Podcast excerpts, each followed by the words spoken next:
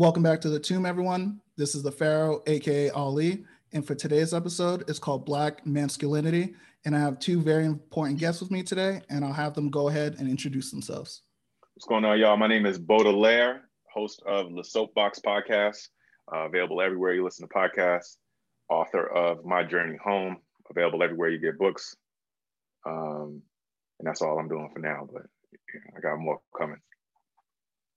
I love it. Hello, world. My name is Shawn Lawson, content creator, uh, host of My Two Cents podcast coming soon. And I'm here to have a really good conversation. Okay, let's let's get into it. Um, so my first question is, what is the difference, if there is one, between masculinity and manhood? Um, I think manhood is bigger than masculinity.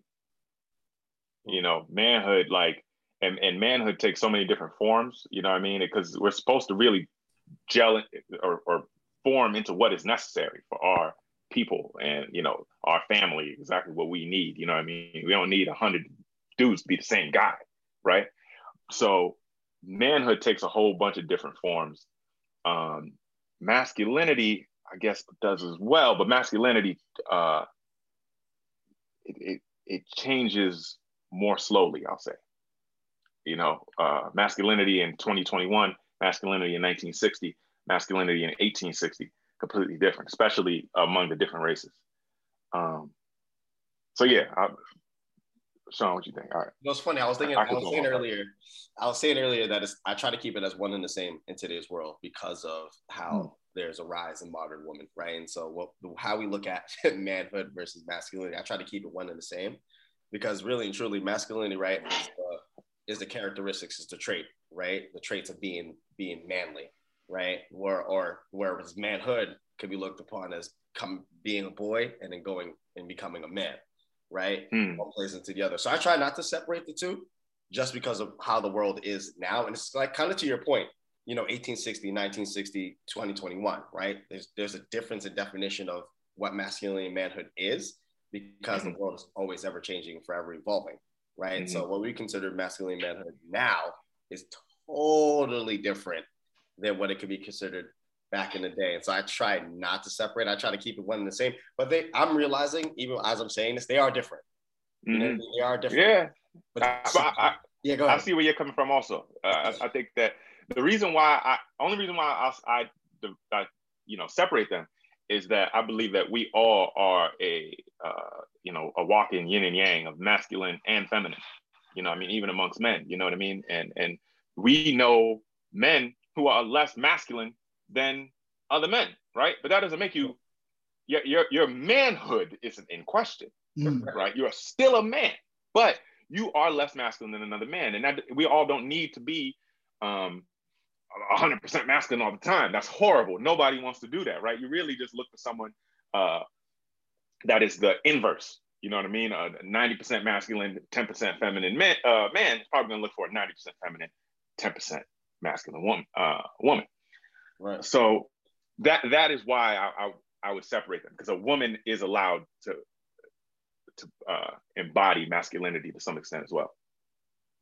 Yeah, and I definitely agree with that because the kind of way that I look at it is like masculinity is something what someone has, but manhood is like who you are.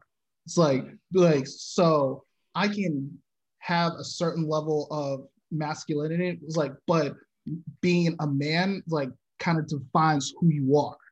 It's like with that wrapped up. So I understand how many times it can people try to make it synonymous, but going to what you said is that we both have masculine and feminine energy within us. It's like it's uh and uh Shawn, I think I said this to you just in previous conversations, is that it's like from the spirituality like standpoint that I look at masculine uh masculine and feminine energy, it's like your soul is made up of masculine and feminine energy.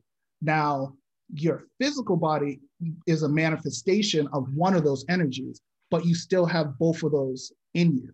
And I and for me, like being a man is under um, it's controlling your masculine energy that's inherent to you, but then understanding your feminine energy within you. Right. You know, I feel like you know, in today's world though, when we look at it from like we're we're still stigmatized to the old standards, right? And and I hate to say stigmatized because rightfully so. It all depends on what kind of man you are. I do believe as men we're supposed to provide. I do believe as men we're supposed to lead. Um, and there's a level of masculinity that plays into that, right? Those are the traits that make you up, make you become a man, so to speak. Um, but you know, like Debo, like not Debo, I'm sorry, uh, but like yeah, stated, like think about it. It's we are we have yes, do we have both energies in us, but as men, we're only supposed to be aware of the feminine energy in us. Uh, we're not supposed to act upon it, right? And you'll have other men that act upon it a little bit more. It's like feeding two wolves, right? Some men feed the feminine wolf more than they feed the masculine masculine wolf. But does that mean that they're, they're, they're less of a man? right? So it's really subjective to the individual and, and their own individual interpretation of it. Uh, but it's it's the definition is constantly changing. It's constantly and rapidly changing, and just with the rise and the empowerment of women, I mean, it's going to constantly be even more in question now than it was ever before, right? Because the balance of scale is different. So how we even identify masculinity and manhood is going to change. It's just it's changing now. Mm-hmm. I heard um, Nikki Giovanni one time. There's a the conversation between Nikki Giovanni and James Baldwin that's on YouTube. It's like two hours of them talking. It's probably the, some of the greatest content, like in, in Black YouTube, right? And one of the things um, Nikki Giovanni was saying was that like if if your manhood is is built on my needing to walk five paces behind you, then it's it's never going to work.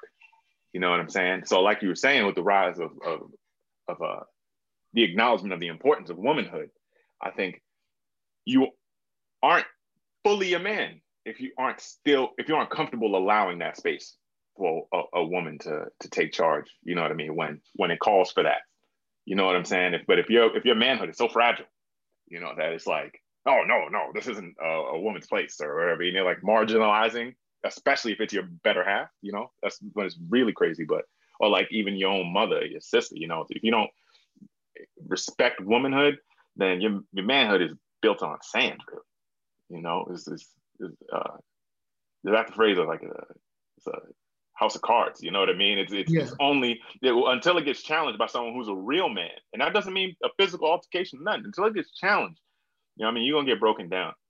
But do you think that's? But here's my, my here's my question to that. Right? Do you think that it's obviously heavily correlated? Manhood is obviously heavily correlated to being tough, right? Being this mm. overly strong figure instead of actually having the traits and qualities of being able to just take care of and handle business, right? Because like today's world is when you hear about man, masculinity and manhood, it's like the, the rah rah tough dude, the dude that is more outspoken, the dude that stands supposedly ten toes down and is just a little bit more assertive than yeah. other men. And it's like ah, uh, it's like making making it a one dimensional being. Right. Yeah. It's like we we're we're multifaceted. We're not just one thing. Right. And that's why I keep going back to the point of it's gonna forever change the definition of it is going to forever, forever change, especially in today's world with women empowerment. It just, it, it is what it is. But men have to figure it out. we don't have the luxury of complaining about it, right? We got to, we got to figure it out. And that just comes back to natural order of things.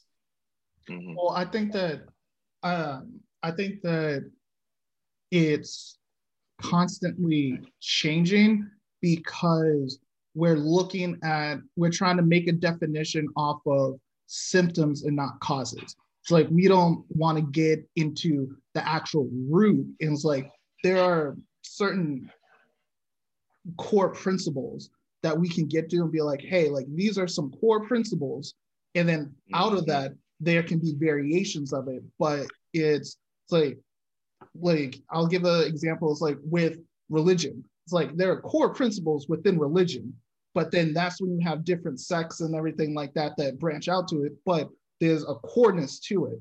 But I think that a lot of times is that because I think just historically is that men really haven't, we've had spaces to ourselves, but have not been, we haven't been given the tools to actually have these conversations to get down to the core of it because for a long time it's that masculinity and manhood was just like uh, we'll have an argument for maybe about a minute minute and a half and then after that someone's getting busted in the head mm-hmm.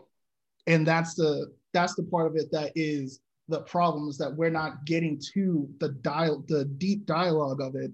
And that's why where people looking at the symptoms of it they'll be like okay well we know it's not that. We know it's not that. We know it's not that. And it's like it's i think it's um it's a problem if you're trying to define something by what it's not than what it is. Mm. Oh. I was, I was yeah, Hold on, with a silence. yeah, man, I'm really, I, I'm really absorbing that. Like, um, oh man, I, I think that when, when I feel that energy of a, you know, another man, specifically another black man, having a feeling like he has to ex- assert himself, um, a lot of the times, I kind of just see the pain in it. You know, I'm like, damn, you know, I get it. It's hard. You know, some days I want to get on the train and just flip out on the, the white dude. You know what I mean? As he bumped into me, but I'm yelling at him not for bumping into me. I'm yelling at him for 400 years. You know what I'm saying? And I, I feel it. You know, and even sometimes, uh, you know, black man, we we take it out on everybody. We take it out on our own families. You know what I mean? We take it out on our kids and stuff. And uh, we shouldn't do that. Obviously, you know, we we need to we need to not do that. But we also need to we need to like make space for patience.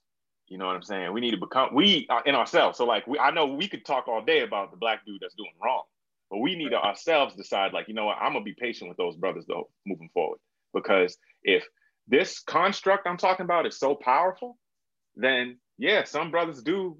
You know what I mean? They do make the mistake of of, of falling for the trap. You know what I mean? And end up becoming these macho dudes that end up in the system. You know mm what I mm-hmm. mean? It's like it's like uh, wokeness, right? You got people that are so woke that they'll see somebody like uh, the most extreme example I can think of is like a Candace Owens, right? They're like, yo, Candace Owens is a coon. Get Candace Owens. Get Candace Owens. Yes, but at the same time, if this thing that we call white supremacy is so powerful, then wouldn't it get someone like a Candace Owens? So shouldn't we instead of and like just throwing all the words that we could think of at her, shouldn't we be like, damn, sister, like, it's a shame. You really don't think we can do this ourselves. You really think that you really, you drunk all the Kool Yeah. You know what I'm saying? It's not. Because I you look the picture too.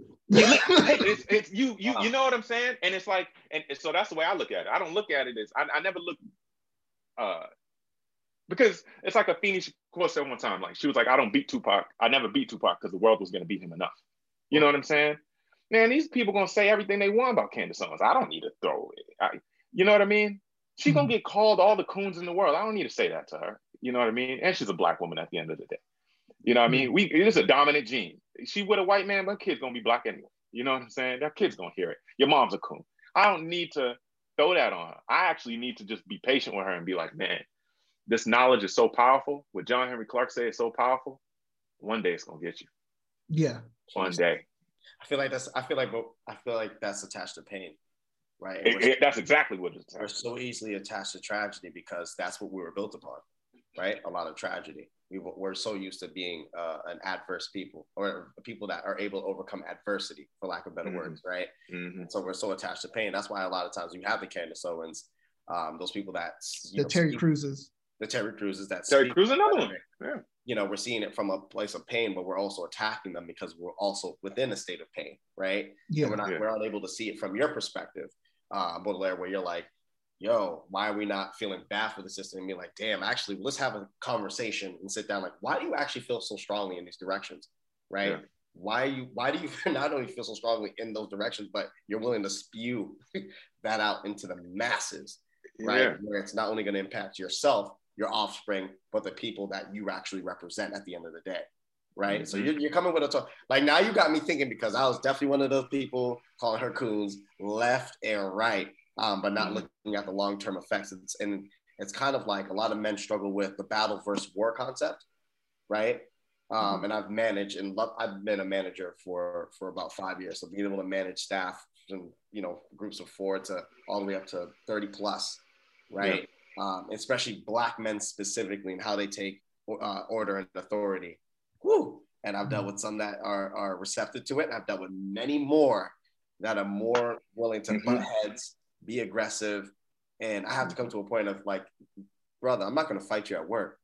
Like, exactly. there's priorities here right? Yeah. But at the same time, because I know who I am and, and the type of man that I am, and I observe energy and I observe when you're unbalanced, right? You haven't found that balance of feminine and masculine energy. You're not able to read the room properly. So therefore you're you're blocked to certain things. Like to your point, I gotta be patient with that with that individual. I have to. Yeah. Because even to the point of literally saying, you know, you know I'm not gonna fight you at work, right? Mm. you know yeah. this check is a little bit more uh, I'm prioritizing this money more than I'm prioritizing me physically putting hands on you. Yeah. Right. What I'm trying yeah. to do is be constructive and let you know and teach you to be better. And I think that's the part of like part of that is is that um part of that is like like the feminine energy in which they don't understand is that it's the emotion part of them that it's is they don't understand they don't know how to process it or anything like that. So the only emotions that they have been conditioned to know how to express is anger and violence. Oh, so it's like, okay, if it's like if I can knock this dude out, that shows me that show that reaffirms to me and shows everyone else that I'm a man. Right. And the thing about the Candace Owens that made me think about is like um one, I wouldn't have sympathy for her because for me, I think when you have sympathy for someone, how they are living their lives, it's like it you kind of take pity on them. So you you're looking kind of down on them. My thing is is that I have unconditional love for all our people, but I'm not unconditionally in love with all our people. So I have love for you, but I'm not unconditionally in love with you. Let me write that down. Let me, write that. Let, me, let me ask you this. That's though. my new answer. That's my new answer to that question. I, I, pose, I pose this question though: Is is is the rise of Candace Owens because of the lack of strong black men, masculine men, the men that we're we're trying to define here? Is is that the reason why we're we're more focused on somebody who's more assertive as a black woman like Candace Owens? Because there's a lack of black men that are doing the same thing. Not to her point but standing mm-hmm. up and saying, you know what I'm saying? This is what I represent for my people because we've seen we have plenty of, of uh, references right from the MLKs to Malcolm X and a lot Marcus of times Garvey. Marcus Garvey, but you hear the narrative from a lot of black women. Patrice saying, Lumumba. You know, like, well, there's not enough black men stepping up. Y'all don't fight and protect us anymore. And it's like, really? Because last I checked, all of us that did died. But, they, yeah. but well, then also there's the argument of like, well, if we don't, so so the, the white dude going he gonna fight you? He gonna I, fight I don't think so. like me, I actually don't think so. Even if he's with you, I don't think that that's gonna happen. Like at, at the end of the day, the only person that fights, the only women fight for themselves. They they they are capable of doing that. Mm-hmm. But uh, historically, I, I don't think you could give me any, not you particularly, anybody, give me an example of a of a, a race of men fighting for another race's women. That never happens. So, you know, like it, we, I, I, hate even looking at it that way. Like, you know what I mean? Just, I, I, that argument to me, I, I, I sympathize with the women that make that argument. You know what I mean? Because that comes from uh, a series of disappointments by Black men they have come across. And I'm sorry for that. For sure. But at the same time, we can't spread the narrative. It's like the Black father narrative, right? It's like, mm-hmm Oh, okay, oh, yeah. you know what I mean? That, that comes from a lot of prominent Black people saying, yo, my father wasn't there. But you look at the statistics of the, the masses of Black fathers, Black fatherhood actually isn't much in need of repair as much as it's, it's more of a class thing where, where lower income fathers, regardless of race, have a harder time staying home because as a man, you're supposed to be the provider and it's hard. You know what I mm-hmm. mean? When there's no jobs where you're at. That's right. not specifically a black thing, but for some reason we bear the whole burden of that. Oh, well, it's just like the welfare things that when you look at the actual numbers of it, numerically, there are more white people on welfare than black people. But when uh, I think it was was it Ronald Reagan that had that black woman up there? It was like the welfare, welfare queen. Yeah, it's like yeah, it put that in people's minds. Like now, I will good say for that, her, by the way. Hmm? I said good for her. America owe, owe us. Yeah, you know, yeah, I, I'm, I have no, I'm, I, I do not shame nobody for for, for taking what, what they're owed. So. Yeah, no, no, there's no shame in that. It's just the, I don't think she, I don't know, but I don't I don't know if she knew the significance of what they were going to then try to portray her and everyone that looked like her was with her presence being there. I listened to a podcast about her. No, she's a finesse. She just was like a she was just a hustler. Oh, she like, yeah, yeah. Oh, all right. That's that. Yeah. Like, she, she, went in there knowing yeah. I'm gonna have all these social security numbers. I'm gonna get welfare on all these names. I'm like, yeah, no, she was she, she and she played the system. But you know what? White folks be playing their own system for years. Yeah. You know what I'm oh, saying? Yeah. You seen how much Jeff Bezos paying taxes? So was he a welfare queen? Because he still gets the government subsidy, right? So mm. you know what I'm saying? So who really is the welfare? Like, you know, we you could get into that. But something that I thought of um, was that uh, actually in the book that I, you know, before we started, I was telling you about the Sword and the Shield, the revolutionary lives of Martin Luther King and Malcolm X. Cornelius Joseph uh, was saying in an interview that while doing research for that book, what like astounded him was that talking to like you know Malcolm's cousin, talking to Martin's assistant from in Montgomery, never did he hear a story where they didn't accept the least of us. Where either man, you know what I mean, in private was like, man, these niggas, man, these niggas pissing me off. Oh, I can't stand these niggas. That never happened. You know what I mm-hmm. mean? He did the re- you like what, wait till you read the book. Like he did the research. Right. And there was never a moment where they turned away. You know what I mean? Martin got stabbed in Harlem. You know what I'm saying? And turned around and went to Chicago. Mm. You know, how yeah. many brothers would have been like, you know what? I'm actually just gonna keep my business in the South. I'm, I think I'm good on y'all Northern Negroes. Actually, I think I'm. I, I, was doing good down there. I'm gonna go back down there. But he, you know what I mean? Like, I'm just gonna let I'm gonna let Malcolm take the North. you know what I'm saying? He knows how to talk to them. you know what I'm saying? Like, yeah, it, it is. Uh, Malcolm, the amount of uh, hostility he had with the Nation of Islam, but at the same time was still accepting brothers who wanted to leave the nation and work with him. You know what I'm saying? Not mm-hmm. realizing some of them worked for the CIA, some of them actually were still working for Elijah Muhammad undercover. Like, but th- those men had such a radical love, like Ashanti was saying, an unconditional love, that they was like, all right, whatever, like whatever, whatever comes, comes. Right. And I'm sure at times we made it hard to be in love with our people, but yeah, always sure. had love for our people because they're, yeah. I,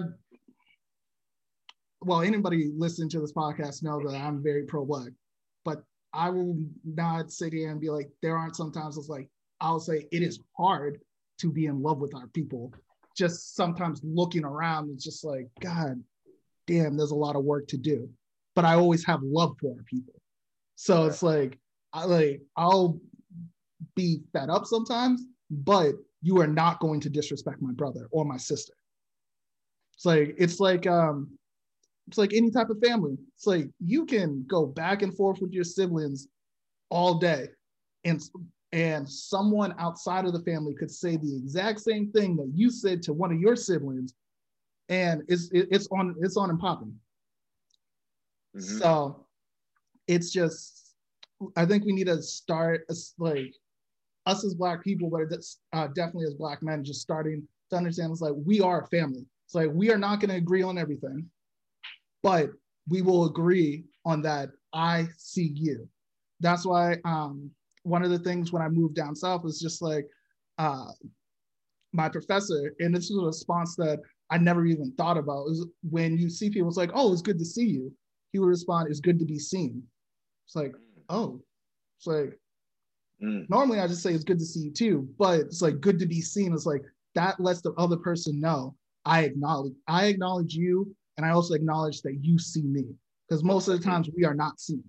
That's uh, uh, but uh, you know what I think when it comes to manhood and masculinity, right? It's really important to know who you are as a man and what you represent, and, and be comfortable representing and knowing who you are.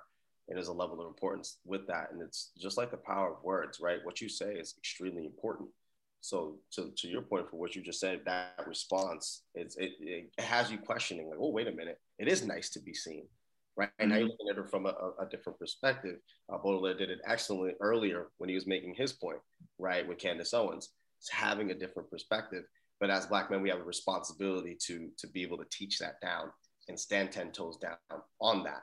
Um, and I think when you're really comfortable as a man, especially a Black man, and you're, you're comfortable in who you are, you're able to have these conversations. And this is the best, best, best thing about today's world. And being alive in 2021 versus I guess the 1960s or the 1860s, right? We actually have the chance and the opportunity and the luxury or the privilege of having a conversation of it like never before, right? So that's the reason why there's so many things in question of what masculinity is, what manhood is. Um, for me, I just think when it comes to masculinity and manhood in general, if you want to figure that out as a man, you need to go talk to other men, other well-sounded, uh, stable, especially emotionally stable men that have it together that have been through the same things and understand your experience. It's like today, it's like one we talked about earlier, Shanti, with um, should, do you think you should be able to cry as a man? Of course you should be able to cry. I just don't believe crying in front of a woman. That's just me. Because she's not going to be able to understand that emotion. She's not going to be able to understand where you're, well, from a man's perspective. She'll be able to capture the emotion, but she won't be able to understand it from a man's perspective and be able to really understand, like, why do you as a man feel that way?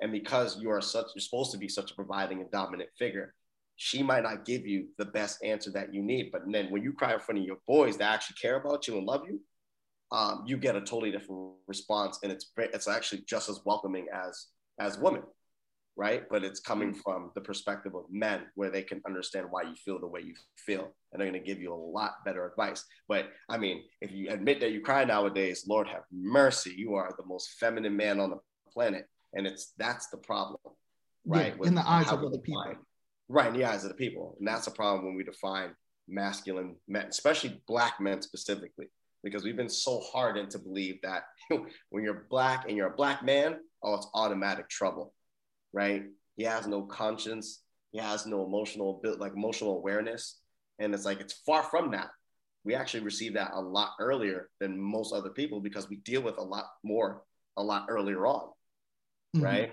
So, I mean, yeah, I feel like it's, it's going to be in question continuously for the next few years um, because the definitions of it are changing. And with the movement empowerment, back to my point, it's going to constantly be questioned because with rise of women, which is a beautiful thing. Shout out to all my sisters that are actually rising, especially if you're in a, especially within a career, whether you're a CMO now, CFO, CEO. I love it. You know, I love to see it, right? But also understand that it comes with a level of responsibility that men innately know right? Yeah. And we figure it out. And I agree with you to an extent. So I think that yes, what you said is that it like as a man crying in front of a woman's like she can have sympathy for you, mm-hmm. but not empathy because you're oh, coming from a different perspective per se. It's just like it's like if say if you're you're a man and you have a wife, kids, you just lost your house and you're crying. It's like you and your wife could could both be crying, but you're crying from a standpoint of I'm a failure to my I'm, I'm a failure to my wife and my kids. It's like they're going to look differently at me, like because of I wasn't able to do what they expected me to do. Right. A wife might be crying from a different perspective. I'm not a woman, so I can't tell that that that perspective. But it's like as a man, like because he was the provider in that family, that's going to hit a different way. Like it might be the same outcome, it might be the same action, but a different different causes coming from it. So talking to another man and saying, "I was like, yo, like I lost this and that," like another man will be uh, will be able to empathize with you. is like, damn, I would have cried in that situation too. Um, right. Now, the part where I disagree with you on is that not crying in front of women. I think that don't do it. I I think that you should, if you have a significant other, you should be able to cry in front of them, but you that also comes with understanding your own feelings because there are uh, I've talked to some women. There are times when they like ask their man to be more vulnerable, and the second he is, it's a floodgate and they get overwhelmed and they're like, whoa, hold on. It's like what the, ah. like you you can scare someone with how emotional you are, but that's also because of the fact that you haven't taken the time to um, put a reins and, hand, and handle your own emotions so that you can share it with other people. Hmm. You, you share that type of emotion with any woman. Give it some time. Keep doing it continuously, and she's gonna question why you were there. It's, it's just well. It, well, I, I I think I see what Shawn's saying to, to a point. I think though that the reason why if before I you work, that point though, hold on. Before you make that point, let me give you some context of why I think that is the way it is. Yeah. Right? It's because it's it's because of how they've been taught. Right? It's they're taught. We're taught as men not to, to cry openly, and yeah. women are taught to not see men cry. Right? Yeah. That's that's the perspective that I'm coming with with the whole fact of like just don't do it because even though we're we're conditioned to to to uh, adapt to the changes of women rising, which is which is a beautiful thing. They're they're not in the mindset in the space of adapting to men changing in that space at all. But, so, but to that I'll say, okay. that's if you're not dealing with a woman on your level though, because part of I think the hardest part of life to me mm. is unlearning. You know what I'm saying? Like there's so much like bullshit that I learned as a man about how to treat women yeah. Right. And there's so many things like I remember one time, like early on in me and my, my girlfriend's relationship, right? I asked her because I really love hip hop. Like I live hip hop. And I asked her one time, like, yo, you really love hip hop like I do. And she said something, I can't remember exactly how she worded it, but she said something like, yeah, hip hop's kind of disrespectful to me. Mm. You know, and I'm like, yeah, some of that music was kind of disrespectful to you. But I never looked at it. I never heard it from your lens. I only heard it like you know what I'm saying? And some of it, you know, she, she could still hear like "Move, bitch, get out the way." That's such an anthem, right? They just sang it. But sometimes you hear like a rapper's album cuts, and he talk about this relationship. He, the way he talk about a woman, you're like, man, if, I was just with one of my friends and he was telling me a story and he was just talking about a woman that way, today I'd be like, hey, yo, man, you really need to check yourself the way you, you know what I'm saying? The way, the way you really, you really kind of treating her like an animal, not a human being. You know, some I heard uh, Charlemagne one time say, "You love pussy but hate women." You know what I'm saying? Sometimes, we, like the way we're taught, the way we're we're taught to treat women, kind of perpetuates that kind of thinking. You know what I'm saying? Um, so, so I, I say all that to say that the man who's willing to cry in front of a woman needs to be with the woman who's willing to feel a man crying in front of her. Because if you if those two things don't match, then you end up with the problem that you're saying. Also, right. and I'm just speaking for myself. If I do cry for my my woman, it, I'm not going. And I cry the second day, and I cry the third day. That fourth day, I'm someone I really figured stuff out. I would have figured it out. I'm, I, I'm just very solution oriented. You know what I mean? So I don't, I don't cry for that long. You know. So I think I, to so I think that kind of lends to your point though, is that definitely don't do it to cry. Period. That many days in a row, because eventually yo, you really life is hard. You really got to buckle down and figure out how to stop crying. Hundred percent. You know, so. Like, she's I, I, know, I, I, feel both of you in, in, in, in, that. You know what I mean? But always gonna look at you as a providing, as a structure, as the as a person to be the protector, and always gonna be looking at you from a lens of survival. That is always automatically a woman's lens. That's why when you talk about women that want certain men, certain caliber of men, well, they they range a certain financial financial range, right? One that usually they typically don't fall within right? Uh, and but that's the beauty of hypergamy, and that's why that word even exists. When women date and marry up, uh, barely the same, and men automatically typically marry down, right? But this is the world we live in, um, and because they look at us in such a strong, such a strong role, being a man comes with a lot of responsibility. Providing is a lot. You know what I mean? It's one thing to provide for ourselves individually, but when you're like, damn, I'm expensive. And then now you're talking about a, a, a now you're thinking on the scope of a family providing for your, your wife or your, your significant other. Now you're providing for children. That is a lot to bear, yeah. right? But it's a it's a responsibility that's automatically given to us. And so when you are seen in such a higher role, in such a powerful role, you don't have the luxury of just being able to be emotion, be emotional um, to your significant other, unfortunately. And I truly believe that. Now, I do agree to your point of if you not are, if you two are not in, in sync, with that with that feeling, then you guys shouldn't be together in the first place. I hundred percent agree to that. Um, in situations like that, I'm pretty sure a man's not going to be crying more than a few days because he's going to be able to have a woman that's there that's strong enough to be able to like, yo, this man feels this way because of X, Y, Z. I understand it. I'm gonna give this man his space, his time. He will figure this shit out. He will come back to the table because I know this man for who he is. I respect this man. I love this man. This man is gonna come forth. What, what doesn't matter what we're going through, right? Mm-hmm. That's a certain level of reverence and respect, and that doesn't come as often nowadays than it did before. And so that's why our masculinity and manhood is constantly being being in question, right? Constantly at all angles, financially, who we are emotionally, and he's it's opening a can of worms.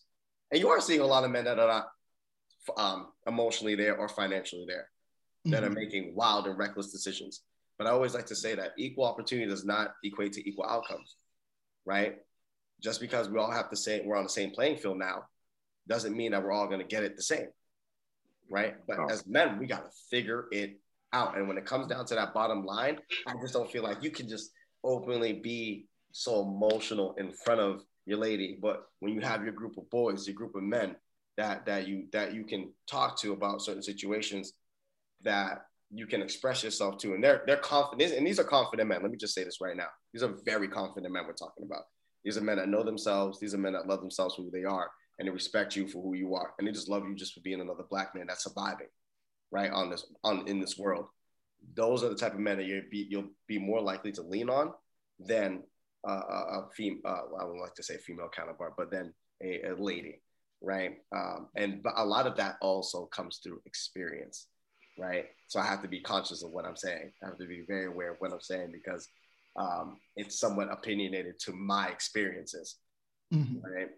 Um, and that's just it, it, it is what it is. But mm-hmm. there's nothing wrong with crying. I feel like, and I say this openly, there's nothing wrong with crying as a man. There's nothing wrong with feeling your emotions. A lot of times you have to feel it through and really figure those things out um, before you can figure out any of your issues out that you're really dealing with. Whatever made you get to that point, you actually need to actually go through it. Um, and it's best, I feel like, for men to be able to not only lean on other men for that for that comfort, but to be able to allow us to to regain that confidence and stay and remain in confidence, even though we're going through a low point. And yeah, I think you got to go through it to get through it. Yes. Yeah, and I think that the thing is is um, when people propose the question, well, when men propose the question to other men about crying, is that um, because of the type of society we live in, we live in a society of extremes. So they go to straight like, oh, a man that cries all the time, like you're in the middle of a grocery store and you're crying because they ran out of milk. It's like, yeah, anybody would look at that and be like, that's wild. but I think with in terms of being a man and uh, understanding that feminine energy is that uh, being a man is like holding on to that and knowing when, where, who, and how to express that to people. It's like um, and to a certain person.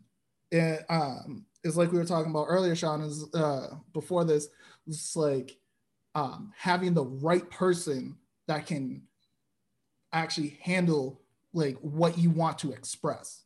Right. So I think it's and I think that's part of the becoming a whole person. It's like understanding both of them and knowing like, okay, as a male, this masculine part is a part that's kind of inherent in me to varying degrees for different males, but it's inherent. It's like both of them are inherent, but one manifests more than the other. It's like, so I need to understand this part of me and then also understand who I can show this part to, because not everyone deserves to see that part of me. Mm-hmm. No, yeah. That's, uh, one of the things that keeps me grounded, honestly, and I know we're not gonna get into to womanhood. We don't got time to get in that today, but like uh, from just the women that I've had conversations with, like women are going through it too. Oh, sure. You know what I mean? And like, what does womanhood really mean? You know, I mean, does womanhood mean the ability to bear children? You know, does womanhood mean the living up to beauty standards. So sometimes I don't put too much pressure on myself as a man because it's like, man, we all just human beings trying to figure this this life thing out. You know what I mean? And as long as we stay grounded in, um, you know, with integrity and like core values, mm-hmm. I honestly feel like the rest of it is going to f- figure itself out. Yeah, and uh, like you said, women are figuring out womanhood as as well for themselves. And the way that I've looked at it for myself is that about 85% of what it means to be a man to me has nothing to do with a woman. Because a lot of times it's like when we talk about what manhood is and everything like that. And it's like, even within this conversation, it's like we've brought up women a lot of times about talking about masculinity and manhood as like my manhood is based off of what a woman views and thinks of it. And it's just like, nah, like I think that it's 85% of it is what is inside of me, what I'm thinking, and how I interact with the rest of the world. Now, the other 15% of that is like, yes, women will say that this is the type of man that I want. But I have to be secure enough within myself to just be like, okay, that's what you want. This is who I am. It's like, and you're not going to shake that. It's like, unless, honestly, like, but that's where the introspective comes in. It's like, unless you have some really toxic traits, it's like, go ahead and like handle that. But that's where I think that, um, that's why I think that other men have a responsibility to check other men. Because we know like before a woman ever interacts with a man his boys know what type of man he is. So we have we have an obligation to be like nigga you need to change yourself before you go out here in this world. Because you you're you're giving the rest of us a bad name and people tend to remember their bad interactions a lot more than the good ones because those are the negative emotions. So it's burned into your brain. It's like, okay, this did not make me feel good. Let me remember this so I can I can um, try to stay away from something like that the next time so I don't feel it. It's like the only time when the positive emotions start taking over is that when it's on a continuous type of thing and you get hooked to it. And it's like now i need it. But that one negative um, experience that can stick with you for years. It could for some people it sticks with them for the rest of their life. And it's like that essentially that is trauma. And it's like so us as black men we need to have more comfortability and authority to check other black men and be like listen you're not going to be out here traumatizing people it's like you need to figure out what you're doing, but don't be out there in the streets just like trying to find yourself through through trauma uh, through traumatizing other people. One hundred percent, hundred percent. I agree to that. We need to hold hold each other accountable on all standards, and we need to be able to lead one another in the right direction. And that I find myself through my experiences, uh, you know, when I do deal with certain women, and you know, have men that come up to me and talk to me like, "Yo, how'd you get that? How did you? You know, we all bet we all have different skills, right? And you got to know exactly what you get at. Men, you'll figure that out, right? And for me, I usually have the gift of gab. I'm usually a really good time. I'm a good vibe. I understand body language very well. So I, I, I read that more than I speak. And that has allowed me to be extremely successful in that area of life, right? But at, when it comes to other men asking me how I do it, and they, if they honestly ask, I'll give them the answers. You know what I mean? I'm not selfish in it. I think it just comes to a lack of experience and a lack of passing down proper knowledge to other men. And like you to your point, Ashanti, holding men accountable, right? Like checking that shit, like, yo, chill the fuck out. Um, there's times where I have had to, you know, check my own friends um, that are no longer my friends for obvious reasons, right? Because mm-hmm. not, you're not on a higher level of thinking. Um, but there are a lot of people I've had to check a lot of men in, in this world. I'm like, yo, you gotta fucking relax. Like seriously. And it's like, yo, what's, what's your problem? No, I'm not fighting you. I'm telling you, like, I mean, unless we want to take it there, then we have a problem. But now I'm trying to check you as, on a man level because you, are doing too much. Like she's terrified. yeah, I don't exactly. think you notice like her body language is like, yo, I, I don't know what to do in this situation because you are far more aggressive and far more assertive than she is. And she's already looking terrified and you're not even noticing that. And like, there's been situations where I've had to check other other males, um, even especially if I know you, I'll definitely pull you to the side, like, yo, chill out, chill out, chill out, and I'll explain to you what you're doing, right? Mm-hmm. Um, but it, it becomes tough because a lot of black men have a lot of ego. It's constant competition, right? And and it's mm-hmm. not to their detriment. It's to your point earlier, um, uh, Baudelaire. To your point, you got to be patient. yeah, so, no, it's tough. But uh, also too, I think uh, I, I, think a lot about uh, what Elijah Muhammad said to, to Malcolm X about you know the way to to show somebody they're drinking out of a dirty glass, put a clean glass next to it, mm. and like sometimes I, I go into modes. I feel like my whole life, like I, every like three months, I'm just like living by a whole different, you know. I, I like my core values and principles are obviously the same, but sometimes I'd be on a whole different type of time. Like sometimes I go a while where I'm I'm like preaching to every brother I see, you know what I mean? And I'm like, yo, come on, man. And then sometimes I'm like, I'm just gonna live by example. You know what I mean? Now I find that when I'm living by example, more like you said, more brothers come up to me and be like, yo, how did you, you know what I mean? Like I, I so especially early on in my in my relationship, right? I say the first like two years. I've been with my girl now uh, four years. And the first two years, uh, dudes would be like, "Yo, man, your relationship is beautiful, bro. Like, yo, what the hell? Like, how, like, what are you doing? Like, and I'm like, yo, honestly, bro, like, I, I appreciate her every day. You know, like, you know that, feeling of like, you know, when you talking to a girl and you like, you just got her number and you, you, she's everything to you. You're like, yeah. Oh, I can't wait to like get to go to X, Y, and Z. Think about that. Think yeah. like, think of that. Think of that. Capture it. And a year into y'all relationship, she's at work. Think to yourself, yo, that girl that you was like sweating yo, she's coming home to you. Right. Ain't that crazy? Like, you know what I mean? And, and kind of get back into that, right? right. And, and, and show her that you that you feel that way. And I say all that to say that, like, you know, I I had friends that weren't treating that girl the best, right? And I was like, you know, a, a, part of me is like, yo, who am I? I don't know your relationship to say X, Y, and Z. I don't know. You know, I mean, I don't know how she talks to you when I'm not around. So who am I to say? You know, as long as it doesn't get inappropriate you know. Mm-hmm. But yo, y'all relationship isn't as healthy. But what will happen is, is when he's like, yo, man, Renee is like, man, y'all really happy. Like, what's what's going on? Boom. Now I have now I have an opening, right? He dropped his ego.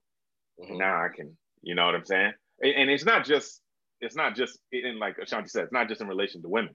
Uh my um her brother actually is in like really good shape, right? My brother like really works out a lot. I try to work out a lot. And I tell him, I'm like, hey, yo, man, I'm trying to get like you. Like, what, what the hell did you do? You know, that's my man. Like I could, I don't have to, I don't have to be stronger, faster than him. I don't have to do, but I could actually tell him like, all right, bro, you, you, me and you go to the gym just the same amount, mm-hmm. four or five days a week. It's your four days is getting more than my five. What, what's going on here? you know what I'm saying? Yeah. And, and and that's the thing is like right, like in that situation, I was the dirty glass. You know what I'm saying? And, and I think it's just about just recognizing that. And when you and when you're the clean glass, just like just living in it, like yeah, you have to like clearly, brothers see you and be like, yo, well, Shawn got it. I gotta holler at Shawn about this, you know. But then there's some things that a weakness of yours that you're like, you know what? I I have to uh I don't know the best way I think of the word is like humble humble myself and be like, yo, I, I am I'm a master at this and I am a right. novice at this. you know what I mean? And I need to approach a brother who's a master. Mm-hmm. You know what I mean? And figure out how he got there. I'll never be a master, but maybe but I, yeah. I, I, can at least get half. Yeah, it's like you're not gonna be a black belt, but you can at least get a couple stripes. you know what I'm saying? And if and if I have a couple stripes in a bunch of different things, oh, I'm good. Mm-hmm. You know what I mean? Because I'm a master of something. Everyone's a master of something. So I, I could spread my knowledge on the thing I'm a master at and everything else. I just I just gain knowledge. Like Ashanti, and this is something about Ashanti I've always appreciated. Ashanti has been he was woke before woke right? Yeah, and Ashanti yeah. is always my man. Like at, at UMass Amherst, Ashanti never. At, at UMass Amherst, that era of my life, I, I was the Walking Dead. I, I, I was, I was, I was going against some of the principles I have today. Yeah, I, will say that. You know what I mean? The way I was moving, I, I, a lot of things I had to unlearn. We'll, we'll say right. Mm-hmm. And Ashanti had could have many times been like, "Hey yo, hey yo, Baudelaire, you know I mean? I know, okay. I know this. I, I could, you know what I mean? But, but rather, rather than do that, even way back since high school, you've known things that Ashanti that I had no idea about. You know what I mean? But, but if Ashanti said, "Hey, Baudelaire, X, Y, and Z," I'd be like, "Man, get the fuck out!" Right. I don't want to hear that right now. You know what I mean? But he never. I ain't trying to hear that right now, Ashanti. I'm in this frat party right now, and you know what I mean? We, right. They just pulled out the ice luge, Ashanti. Leave me alone. you know what I'm saying? Where the white woman at? Okay. you know what I'm saying? Ashanti, Ashanti could have really judged me in that moment, and I he would have been right. you know, or he was right. But I I just really appreciate uh, brothers that like just pick their spots because now that I gained the information, Ashanti came to to Brooklyn, uh, like we were saying when you came on my former podcast, mm-hmm. and that trip, Ashanti coming to Brooklyn, that, that it, I, it, it, it, was when I realized how much I appreciated him. You know what I mean? Because that weekend, I'm like, yo, Ashanti's my fucking man. Yeah. You know, this dude has known all this shit. Like, you know, what I mean, he, I, I, he, he comes from from consciousness in a way that I had to learn because my parents are Haitian immigrants. They didn't, you know, they don't understand the context of, you know, the black plight in America so so much. You know what I mean? They understand the Haitian uh, context, and and yeah, um, I, I, honestly I don't even know how, how I ended up here. I'm sorry, y'all, but no, but just, th- thank you for that, brother. Like, that makes sense. It's just it's really just going back to the point of passing down knowledge and, and again yes. accountable. You know what I mean? No, no, you, you you spoke very eloquently. It's it's it really comes down to that. Um, passing on the knowledge and having the people that are there that are in your life that you can like actually show appreciation to and say, dude, I appreciate you for holding it down. Like I got I got a few boys, like one of my business partners who's also a host of my podcast coming up uh, he he that's one of the dudes I would consider mentor me in other light, you know, in another light. Um, has given me a lot of information, especially for things that I've done wrong. You know what I mean? Things that I could have done better. And it's like what you're to your point earlier, unlearning, continuously unlearning, which is a lot harder um, than it is because you have a lot of those core habits, especially if you're only 25. Oh yeah, you know you have a lot of those core habits in you, and so to be able to unlearn those things and to uh, become anew, right? And to become more brand brand spanking new because you have other brothers that are able to give you information. I think that's the most a beautiful thing in the planet. It's like when people ask me like, "What do you what do you do to work out? Like, what do you eat?" I'm like, "All right, cool. I'll tell you everything." And then like what I've also learned too is again to your point of ex- uh, being an example. I realize that a lot of other brothers don't have certain level of experiences, right? Um, and you start to see a lot of women, you know, claim these experiences. And I'm not going to tie this to women at all, but I'm just saying when they have the girl trips, they, they're going for really and truly experiences, right? Mm-hmm. Um, and a lot of brothers don't have the same level of experiences. And so when I know that I can provide an experience, I'm like, all right, come out with me. You want to go out? Let's do this. You want to go to the gym? You want to get fit? Let me show you exactly what I do in the gym, right? And then when they're in the gym with me, whether it's 45 minutes or an hour, they're like, damn, this brother is really working out. Mm-hmm. Like we might have had a, a very a really good conversation, but I'm pretty sure I just did 35 sets of X, Y, and Z. Like, wait a minute, we're already three ways quarters through the like I'm drained, but I can't believe I got this. But it's again, I'm giving you, I'm providing you with the experience because I know you didn't have it. So now that you can see it yourself, again, to your point of the dirty glass and the clean glass, right? You were the dirty glass before, I just showed you a clean glass. And now you're gonna mm-hmm. take it. It's like learning something new for the first time. And you give that person that experience and they love it. And they'll never forget you for the experience. You know, that's why I have a lot of brothers that come up to me that appreciate me today, that I hope genuinely appreciate me, but I always use my words wisely. And when people, you know, reach out to me, I always tell them I appreciate them. Um, and, and then just using the word king and just, you know, obviously brother, king. Well, I'm specifically like the bro here and there, yeah, but brother is just, it's more powerful for me to say. You know what yeah, I mean? Because there's more love with brother. It's more love, mm-hmm. exactly. You know, more love with brother. I think that we aren't using those types of words because when you really think about it, it's like you call someone brother or sister. It's like we all have like uh yeah, we all have siblings here. It's like so that type of love and protection you put on your siblings, it's like when you call someone else brother, it's like that's saying I got you. It's like I love you, I protect you. It's like we like we're here. We're we're in this together so definitely like using those words is like that lets people know it's just like all right i'm amongst family now. Mm-hmm. like your kids like, are my nephews and nieces. Correct.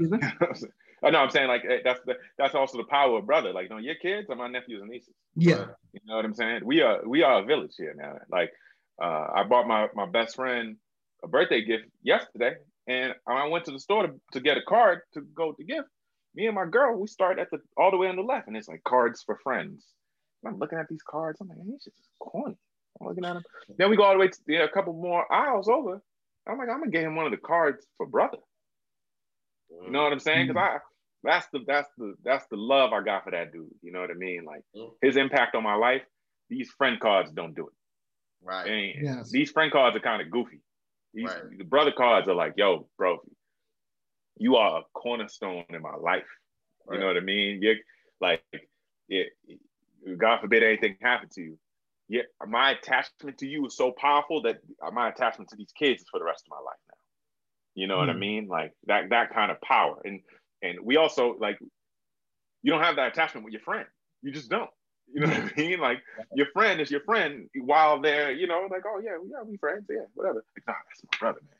Like I can say that um like you said, is that I was in uh, the fraternity at uh, UMass Amherst, and I can say that I had a lot of friends there, a lot of good friends, but there are very few brothers. Yeah, I mean that in the black colloquial sense, brothers mm-hmm. there. And it's like even with um and the thing is is that uh, like us as African people, we've understood that like your extended family is just as important as your fam- like your blood family. Because the thing is is that uh, Shawn, he's my cousin. It's not blood cousins, but if he called me up and was like, "Hey, something's going on," I'd be driving 16 hours to Boston. Yeah. Like, I'll be there in 16 hours. Yeah, yeah, but, yeah, yeah, But yeah. that's the type of thing because people always try to say like blood is thicker than water. And it's just like, but like uh sometimes that water becomes so thick that it's it's it's thicker than than blood. Right. Yeah. Yeah. And also you have you have connections with people, uh mental and, and especially as black men. We we see it in each other where, for example, right, you go back uh, high school. I'm a grade above Shanti Ali. Mm-hmm. You know what I mean? But from you go back to 2010, me and Evandro, uh, my, my best friend, we see Ashanti Ali in the hallway. We like, yo, you know what I mean? And it's like, Betty, yo, to to like a white to a group of white dudes that are watching, they don't even understand because they like, yo, how y'all that cool? But like, well, I don't see you with Ashanti Ali. And I'm like, no, but it's love. I, I, I love him, right? Just off when I see him, I'm so happy to see him. Right. That for me, for you to feel that kind of love, yeah, me and you gotta, you know, I mean, we gotta have all these experiences in the world, but Ashanti right. Ali, I know already. Right. You know what I'm saying? Uh, met Ashanti Ali probably like oh six or something. I don't know, whenever. You know what I mean? Like sorry, middle school, high school days, right? Yeah. And look at us damn near 20 years later. Yeah.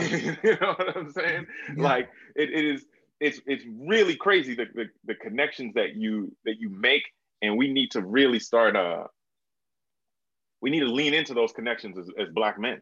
You mm-hmm. know what I mean? I'm my friends know. I be calling them. I call I call my I, I'll call a specific friend for the thing that I need. One of my friends is financially fucking genius. Mm-hmm. When my money bad, I call him. Not for money. I call him because I'm like, I need that energy that you have. Right. That you're really good with money. I just need to talk to you for a couple hours. Right. At the end of this call, I'm gonna be more, uh, you know, like better with my money. Mm-hmm. You know what I'm saying? Same thing with working out. Like yo, you saying at any aspect of my life. Yo, yo, I, my relationship. I, I'm gonna call my brother who's who's there. You know what I mean? He married. Right. I call him like, yo, man, like, and he's like, yeah, I get it. And then when we talk, yeah. You know what I'm saying? Um, so yeah, it's really that community, like a, like uh, uh, Ashanti was saying. It's and and we make that community so easy that people that don't come from, you know, non-African people don't really mm-hmm. understand it. They, yeah, so it's feel like it's on a spiritual level at, at times. Yeah. A lot of times, really and truly, it's just that automatic connection. It's, They're constantly at war with each other. But that's yeah, yeah. And like that's the thing, and that goes back to what we were saying. It's like I see you. It's like yes. so. Yeah. It's like you're you're my brother, you're my sister because I see you. And we might not have had the same exact experiences, but we understand what it is to be here. Exactly. And it's like, and we we're in this together. And Stoughton High, we was there together. Amherst, we was there like, oh no, I know what you've been dealing with here. I know you know what I'm doing. yeah, yeah, that was yeah, that was definitely an experience. Uh, oh but touching upon a couple of things that you guys said is like it's something like it's hard to unlearn something and um, something my dad would always tell me is that uh, once as soon as someone rents space in your head it's hard to make them leave And the lessons that we learned was taught to us by someone, and that person is renting space in our head. So every single day you have to have an eviction. You need to you need to kick these mm. people out. 100%. Because they like as soon as they're in, they try their mm. hardest not to leave. Mm-hmm. Um, but the other thing that I wanted to say is, is like, uh, like Bowler, what you were saying is that like there are definitely like things that I look to you and Shawn for because you were uh, you and Vondra were starting podcasts before podcast became the wave. Yo, man, if we kept it, yeah, yeah, hold on, like, yeah. You guys, you guys were on it beforehand. I was just like, yo, like I remember being back in Brockton, um, like my uh, intermediate years between school, and just listening to you guys' podcast. It's like, like this is good. Like this is getting me through the day. Yep. And I really appreciate you guys for that.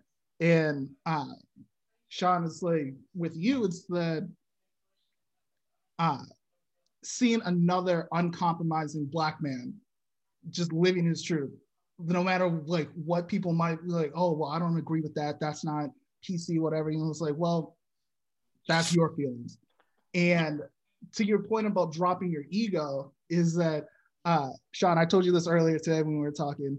Uh, we started posting about you, uh, like you back at the gym getting into it. I'm looking at it's like this motherfucker trying to be healthy and shit. Like you look like like I, I can't go out with this nigga anymore. Yeah, yeah, yeah, I, I, become a non-factor. yeah, yeah, yeah. yeah, but that's the thing is that that's why you need your brother to challenge you to be like, yo, I'm not, I'm not challenging you. Me, but I am challenging you. Yeah, my presence be around me is enough. let me, let me tell you this, and the, and the, beauty of me being who I am is the fact that like a lot of my close friends, especially male black friends, they don't have the same body type as me.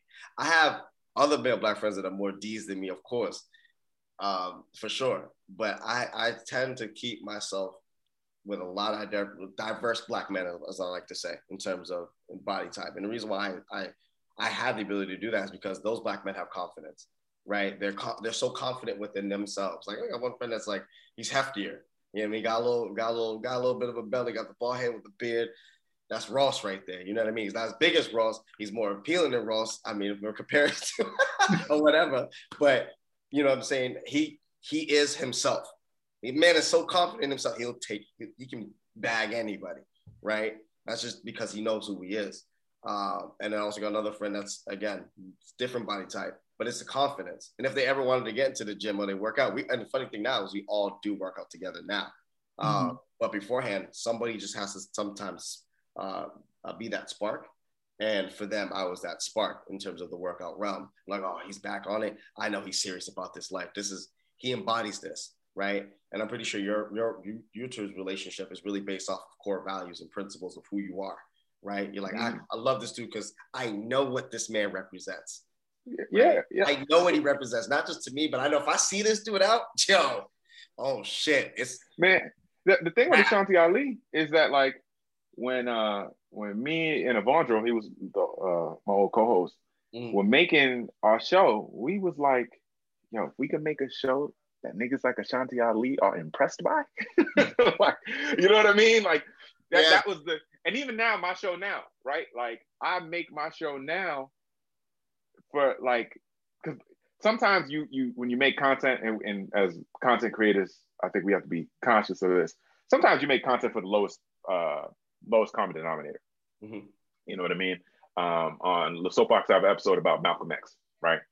I wasn't going to start the episode with Malcolm Shab- uh, uh, Malcolm Little was born and uh, it, it, no, because we, we, I'm not starting all the way down there. I'm, I'm sorry to my people that, that don't know, but if you don't know that much, you have to go somewhere else and then come back to me. You know what I mean? I love that Thank you.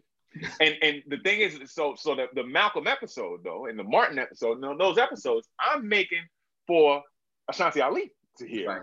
You know what I mean? And Ashanti Ali give the thumbs up because I know Ashanti Ali get the thumbs up. Now I know it's solid. So now that it's solid, I know that the people that don't know, because I know he knows what I'm saying, but right. I, I, I want to like, yo, you like how I put that together? Okay, cool. Because if you like how I put that together, that means that's really gonna teach a lot of people. You know what I mean? Because Ashanti could call me and be like, yo, uh, in the Malcolm episode, at one point you said X, Y, and Z. I think it actually went you know, ZYX. So I'm like, oh damn, okay. You know what I mean? And I, I respect Ashanti's mind enough where he could, I'll go in and change it. I'll take it down from iTunes, change it, put it back up. You know what I'm saying?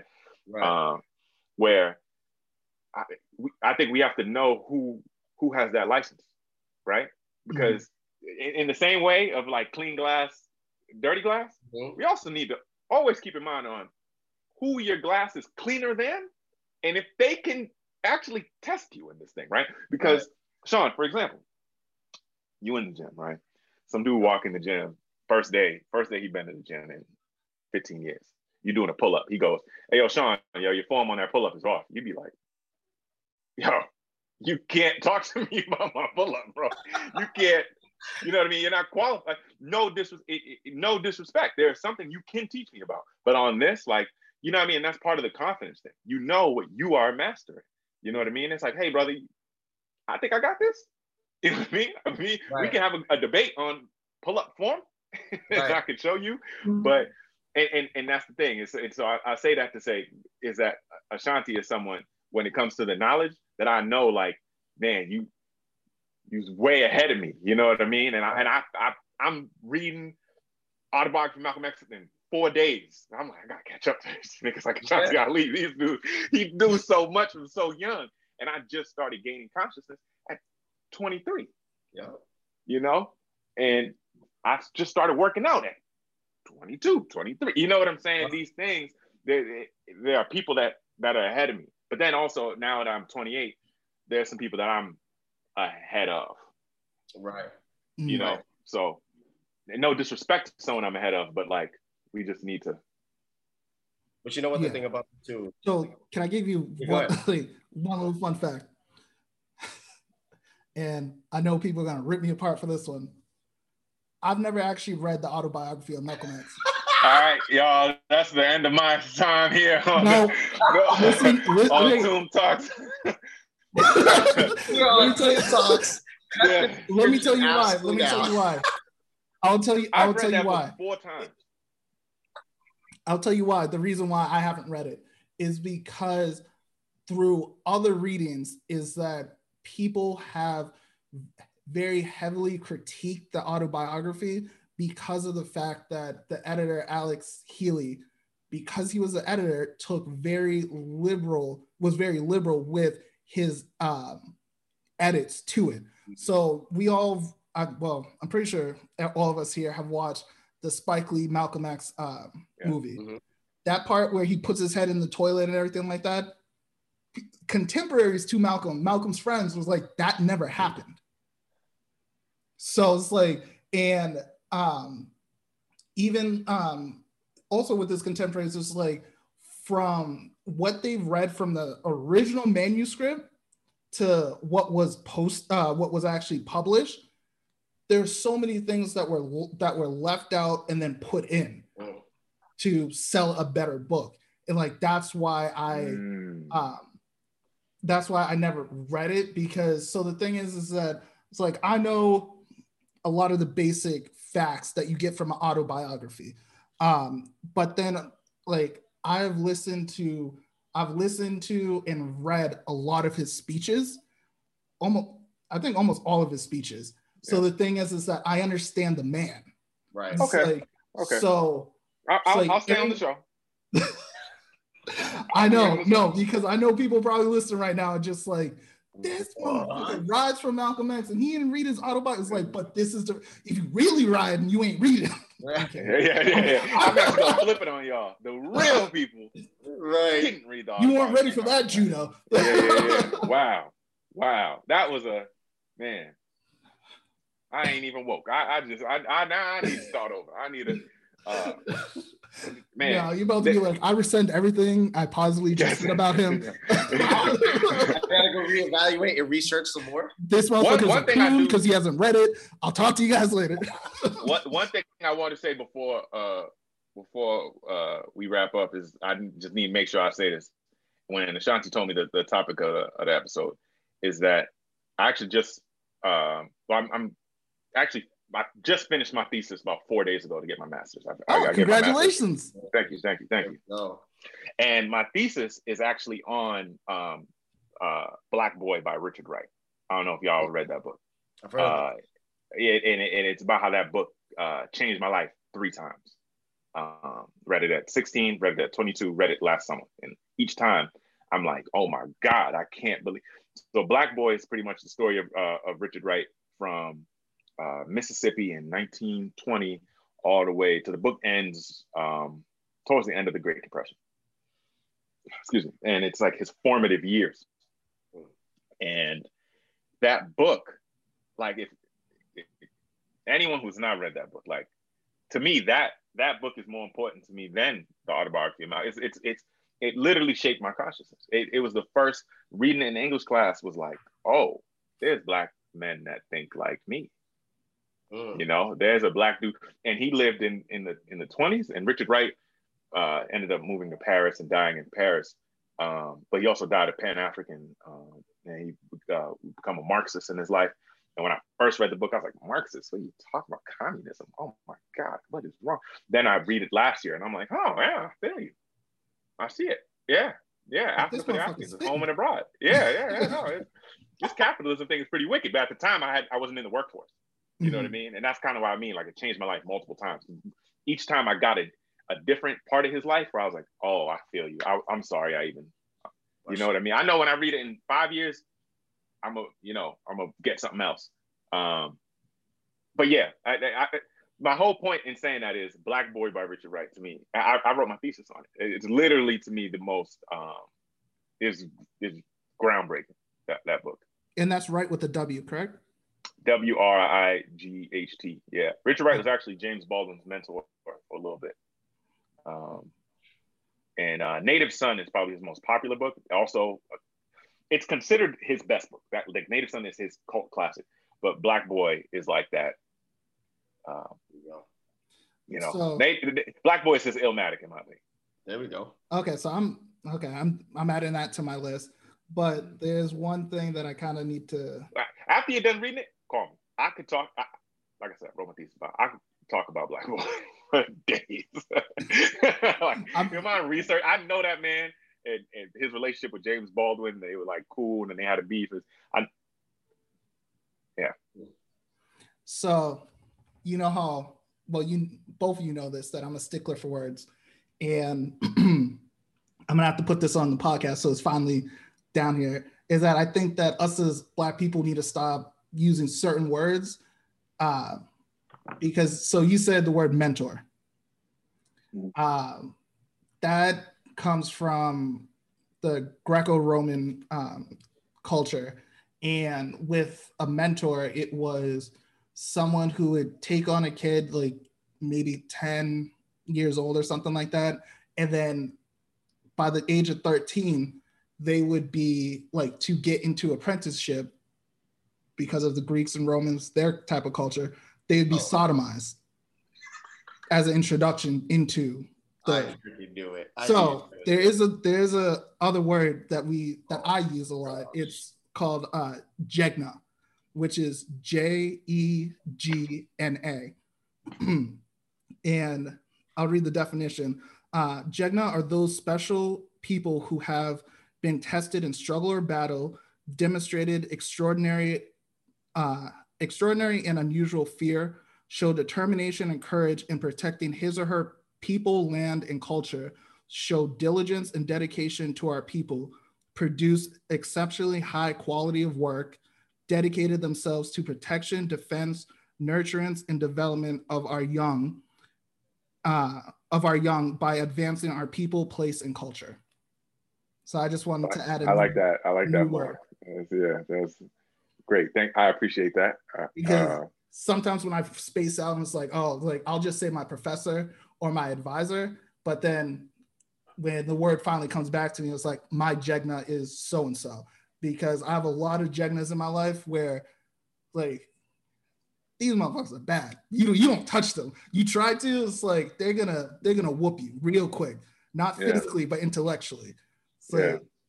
Uh, Jegna, that's how you pronounce it. J- Jegna. Jegna. Jegna. Because I'm not yeah. going to be a mentor any, any longer. But so I wanted to kind of wrap up this. I know that we've kind of uh, tried to separate from just defining masculinity and manhood in the terms of its relation to uh, women. But based off of uh, Baudelaire, you said that you're in a relationship. Uh, Shawn, single. Shawn has experience. Uh, single. But listen, I want. I, I, will say this before I interrupt. I don't mean to interrupt the host, but listen, a relationship, uh, uh, love between what uh, uh, love, especially black love. I love. I love the idea of love. Um, I think it's a beautiful thing. I think if you're able to commit to somebody um, and it doesn't work out, it's okay. It happens. Life moves on. Um, but you'll be better suited for somebody else and somebody who's actually uh, equipped for you, um, and you'll be equipped for that person. So I'll say that. I I say that because it, it is important to say, especially within our community. Single life is cool, um, but as a man at this point in my life, I'm 29 years old. Being single, it's it's more about focus on self and developing myself properly um, for the right partner. Um, and I think you know I can look at it from a I hate women perspective or I hate relationships. No, I don't. Um, I love my female counterparts. I love I love my woman. I love my people. Uh, but at the same time, when you're in a position where you can actually develop yourself, take the opportunity and run with it, um, because you might not ever get it again. So I will say that there. And in conjunction to that is, uh, people also need to understand that there's a difference between being alone and being lonely. Mm-hmm. Because especially as men, especially as a man, because the thing is, is that if you have done all of the things that we've talked about within this podcast, like working on yourself, understanding the feminine energy within you, and just like cultivating yourself, you won't be lonely. You might be alone, but you won't be lonely. And I think that loneliness is that you're looking for someone else to, to fulfill your needs. And as soon as you need someone, you give someone dominion over you. If I'm thirsty and, a, and someone has water, I will do whatever they say for water. They have complete control over me.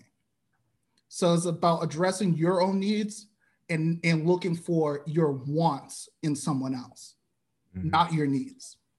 Yeah, I think um, to speak for my brothers in relationships, I think that I yeah reached a. Uh, I think I, I had reached a point where um, I'm sure a lot of people can, can relate to this. I, I, I reached a point where my my growth, I, I wanted the like the like the, the challenge of it. Like I, I met my girl, like uh, like I said, we've been together four years, right?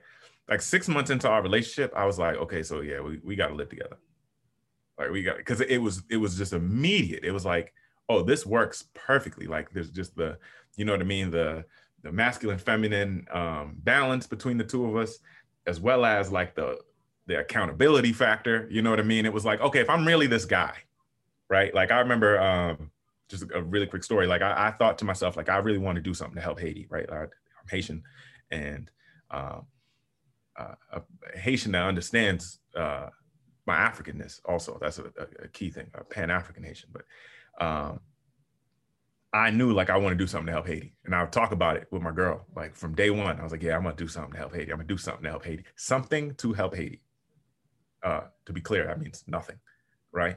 So I'm like, something to help Haiti, something to help Haiti. And one day, like I kind of just felt like, yo, I, lo- I really like this girl a lot. I love this girl. And I, I need to like prove it, what I'm saying.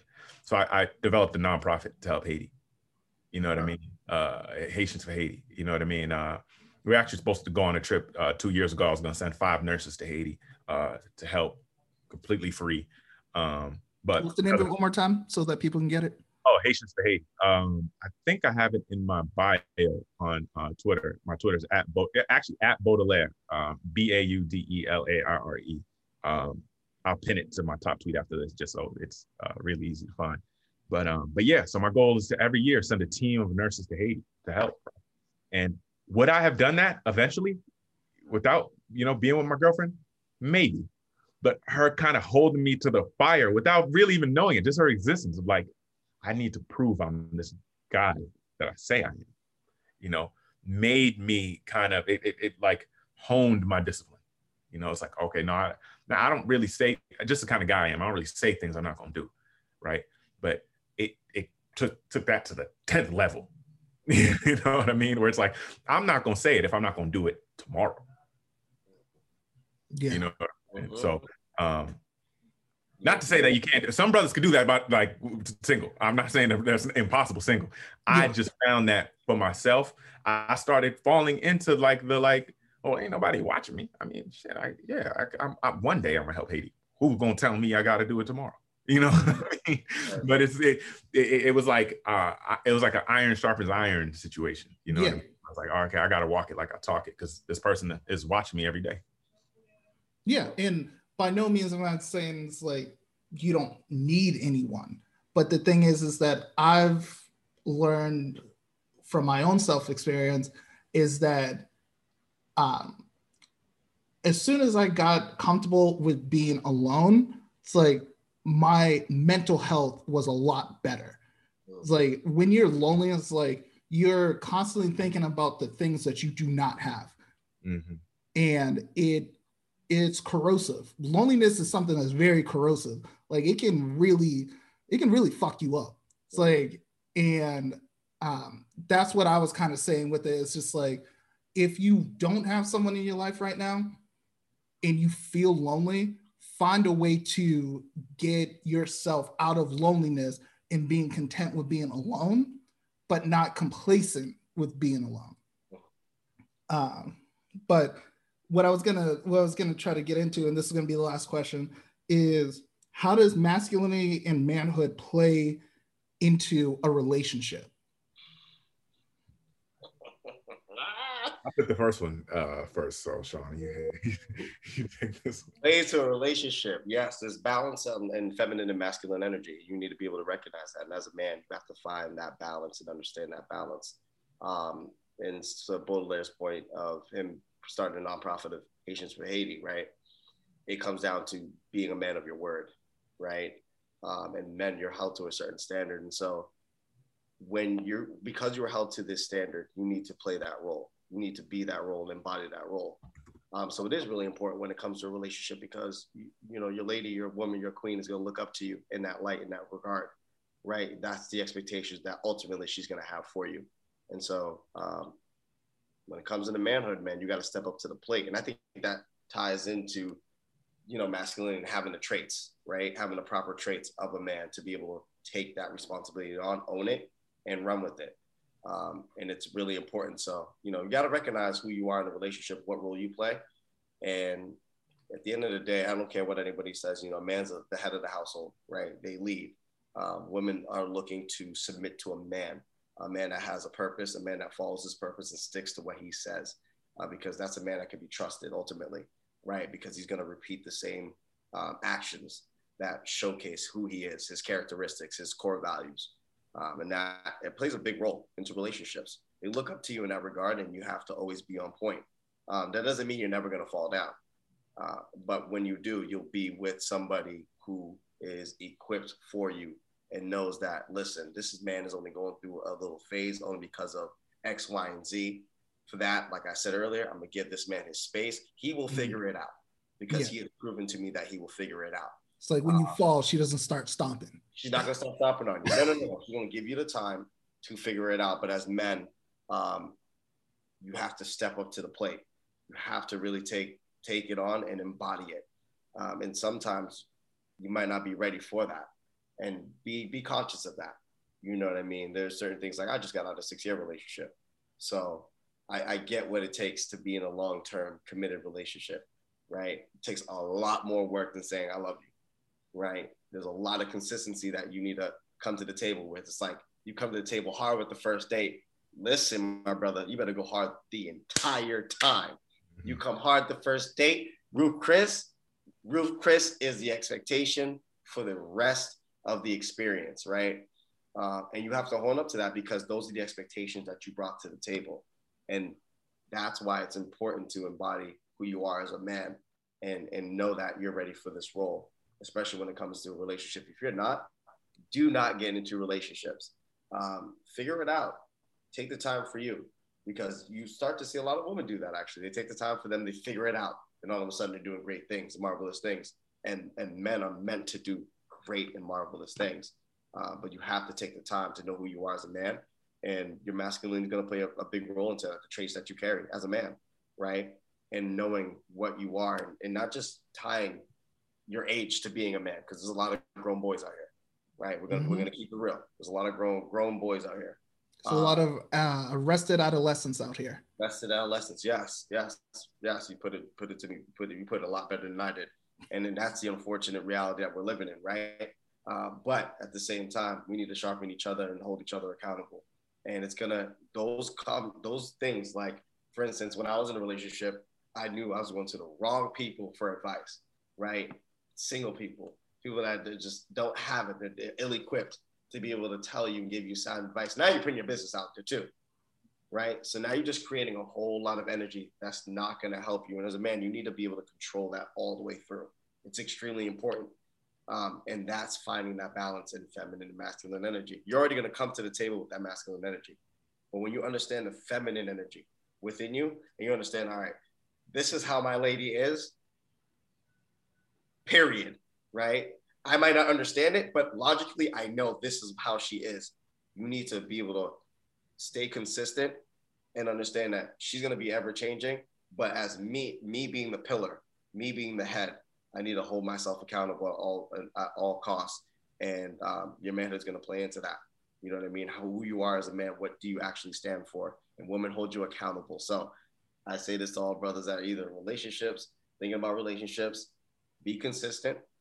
Um, consistency is very important. You get the flowers the first day, you get the flowers year three, you get the flowers year four, you get the flowers year five. Uh, you get gifts the first day, you get gifts year two, year three, year four, and so on and so forth, because you're the one who's setting the expectation and understand that you have a lot of power in your relationships. You can make your relationship extremely great and you're having the best time of your life with your lady, or you have the power to destroy that relationship.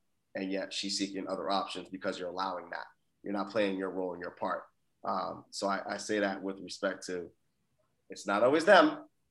Sometimes it's you. So yes when you get into situations like that, check yourself.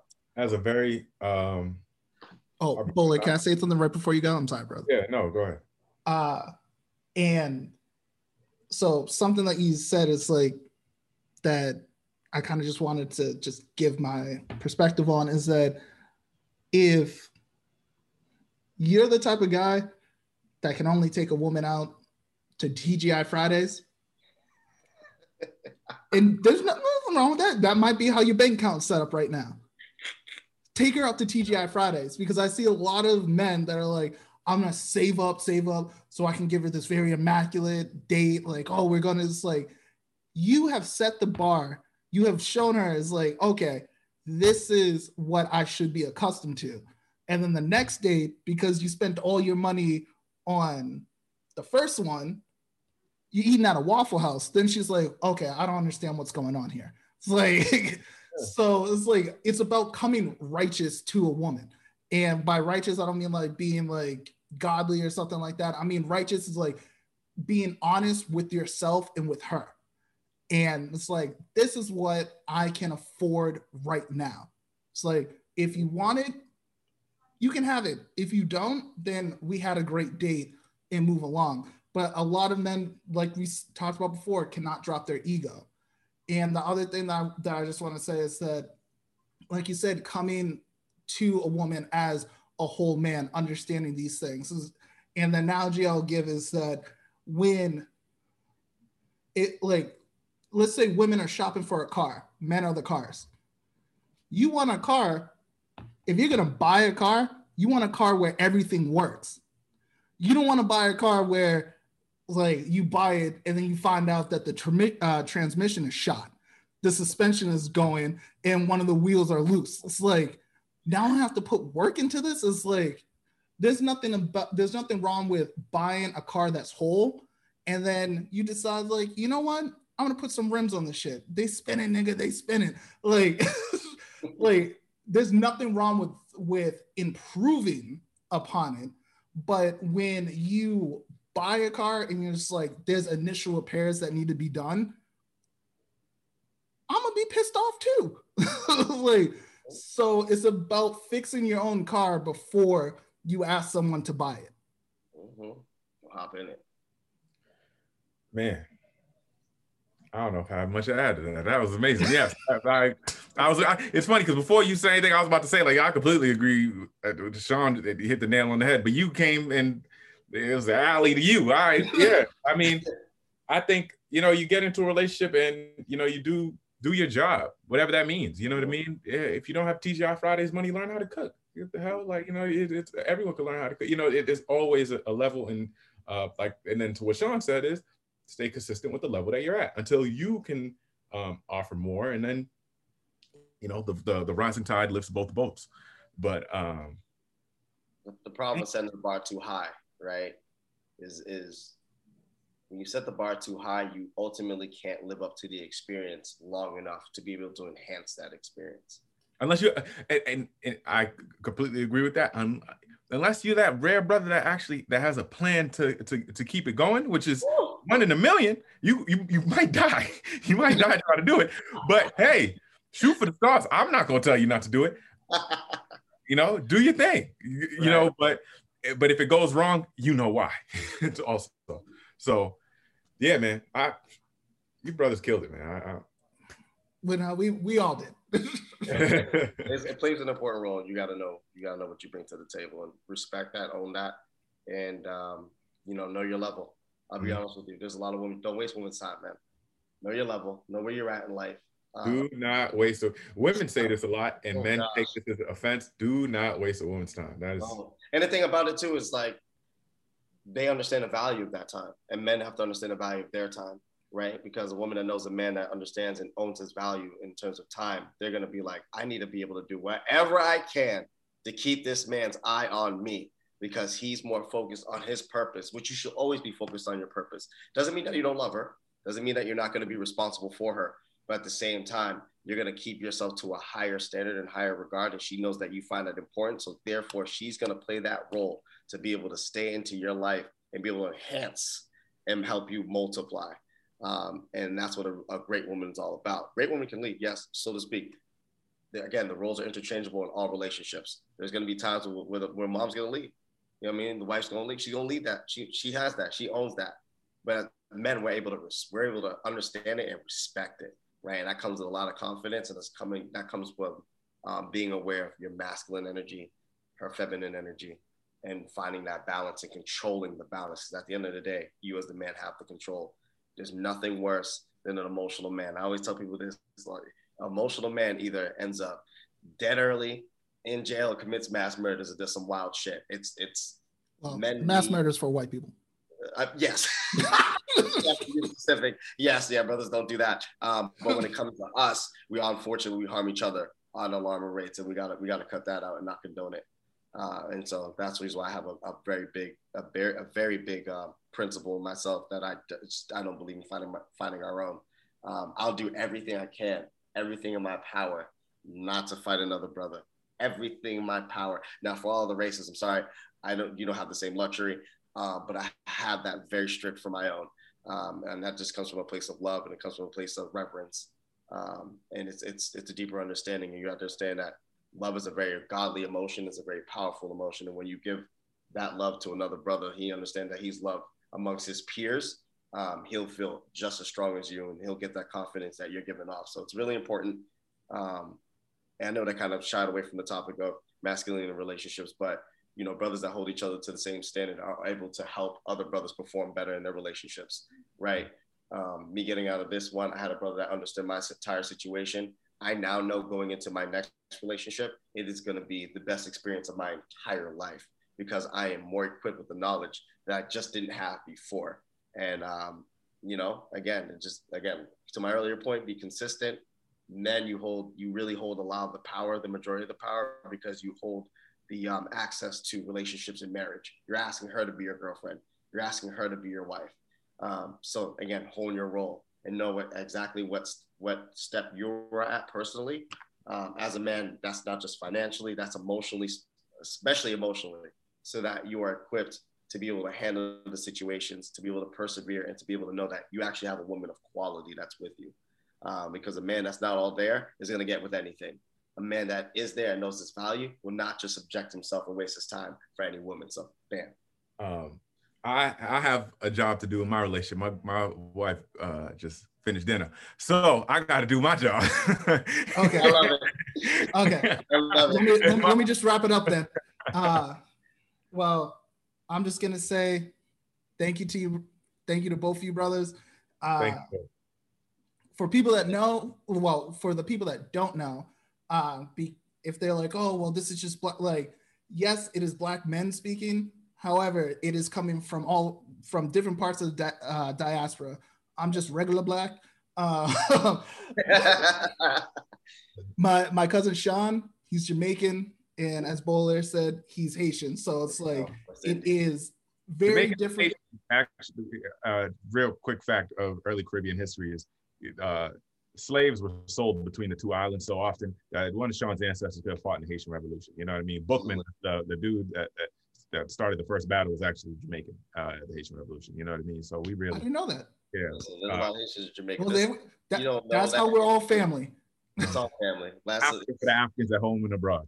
and African Americans also played such a monumental role in all this that like reg- regular black, I feel like undermines y'all importance in this. Like y'all African Americans, I, I it'd be my last thing.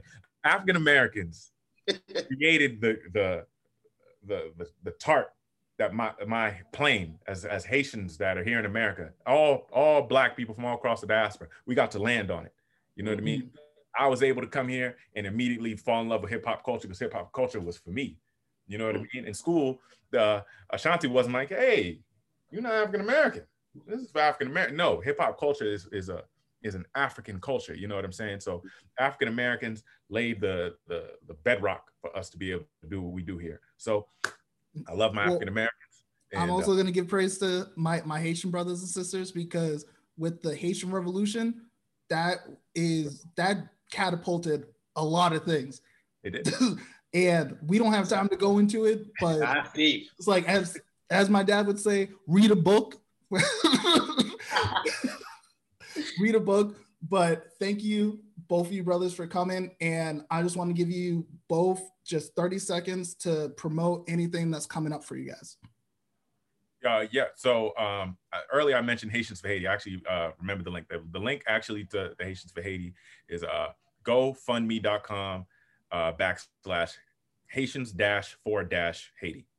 Uh, so it's easy, easier than going to my Twitter or whatever. But my Twitter also is at Baudelaire, B A U D E L A I R E. Uh, my book, uh, my first book, My Journey Home, available on everywhere you get books, Amazon, place that most people go. And my podcast, La Soapbox, is available everywhere you get podcasts. There we go. Um, uh, the thing that I got coming up is my two cents podcast. Be on the lookout for that. Uh, it's going to be me and two other people um, running it with my other business partner. So I'm very excited for that. We're actually uh, just prepping that. So be on the lookout for that. My two cents is actually on all platforms, whether it's Twitch, uh, Facebook, Instagram. My personal Instagram is the Shawn Lawson, T H E S H A W N L A W S O N. Uh, you can find me on Twitter as well at Black Mogul. Very easy, B L A C K M O G U L. And you can also find my Two Cents podcast on Twitter all platforms. Be on the lookout for that. And I'm excited to uh, to, to continue that. And it was a pleasure, pleasure having this conversation. Thank you for having me, Ashanti. Of course. And thank you again, brothers. That has been another episode of Tomb Talks with the Pharaoh. I'll see you guys next week.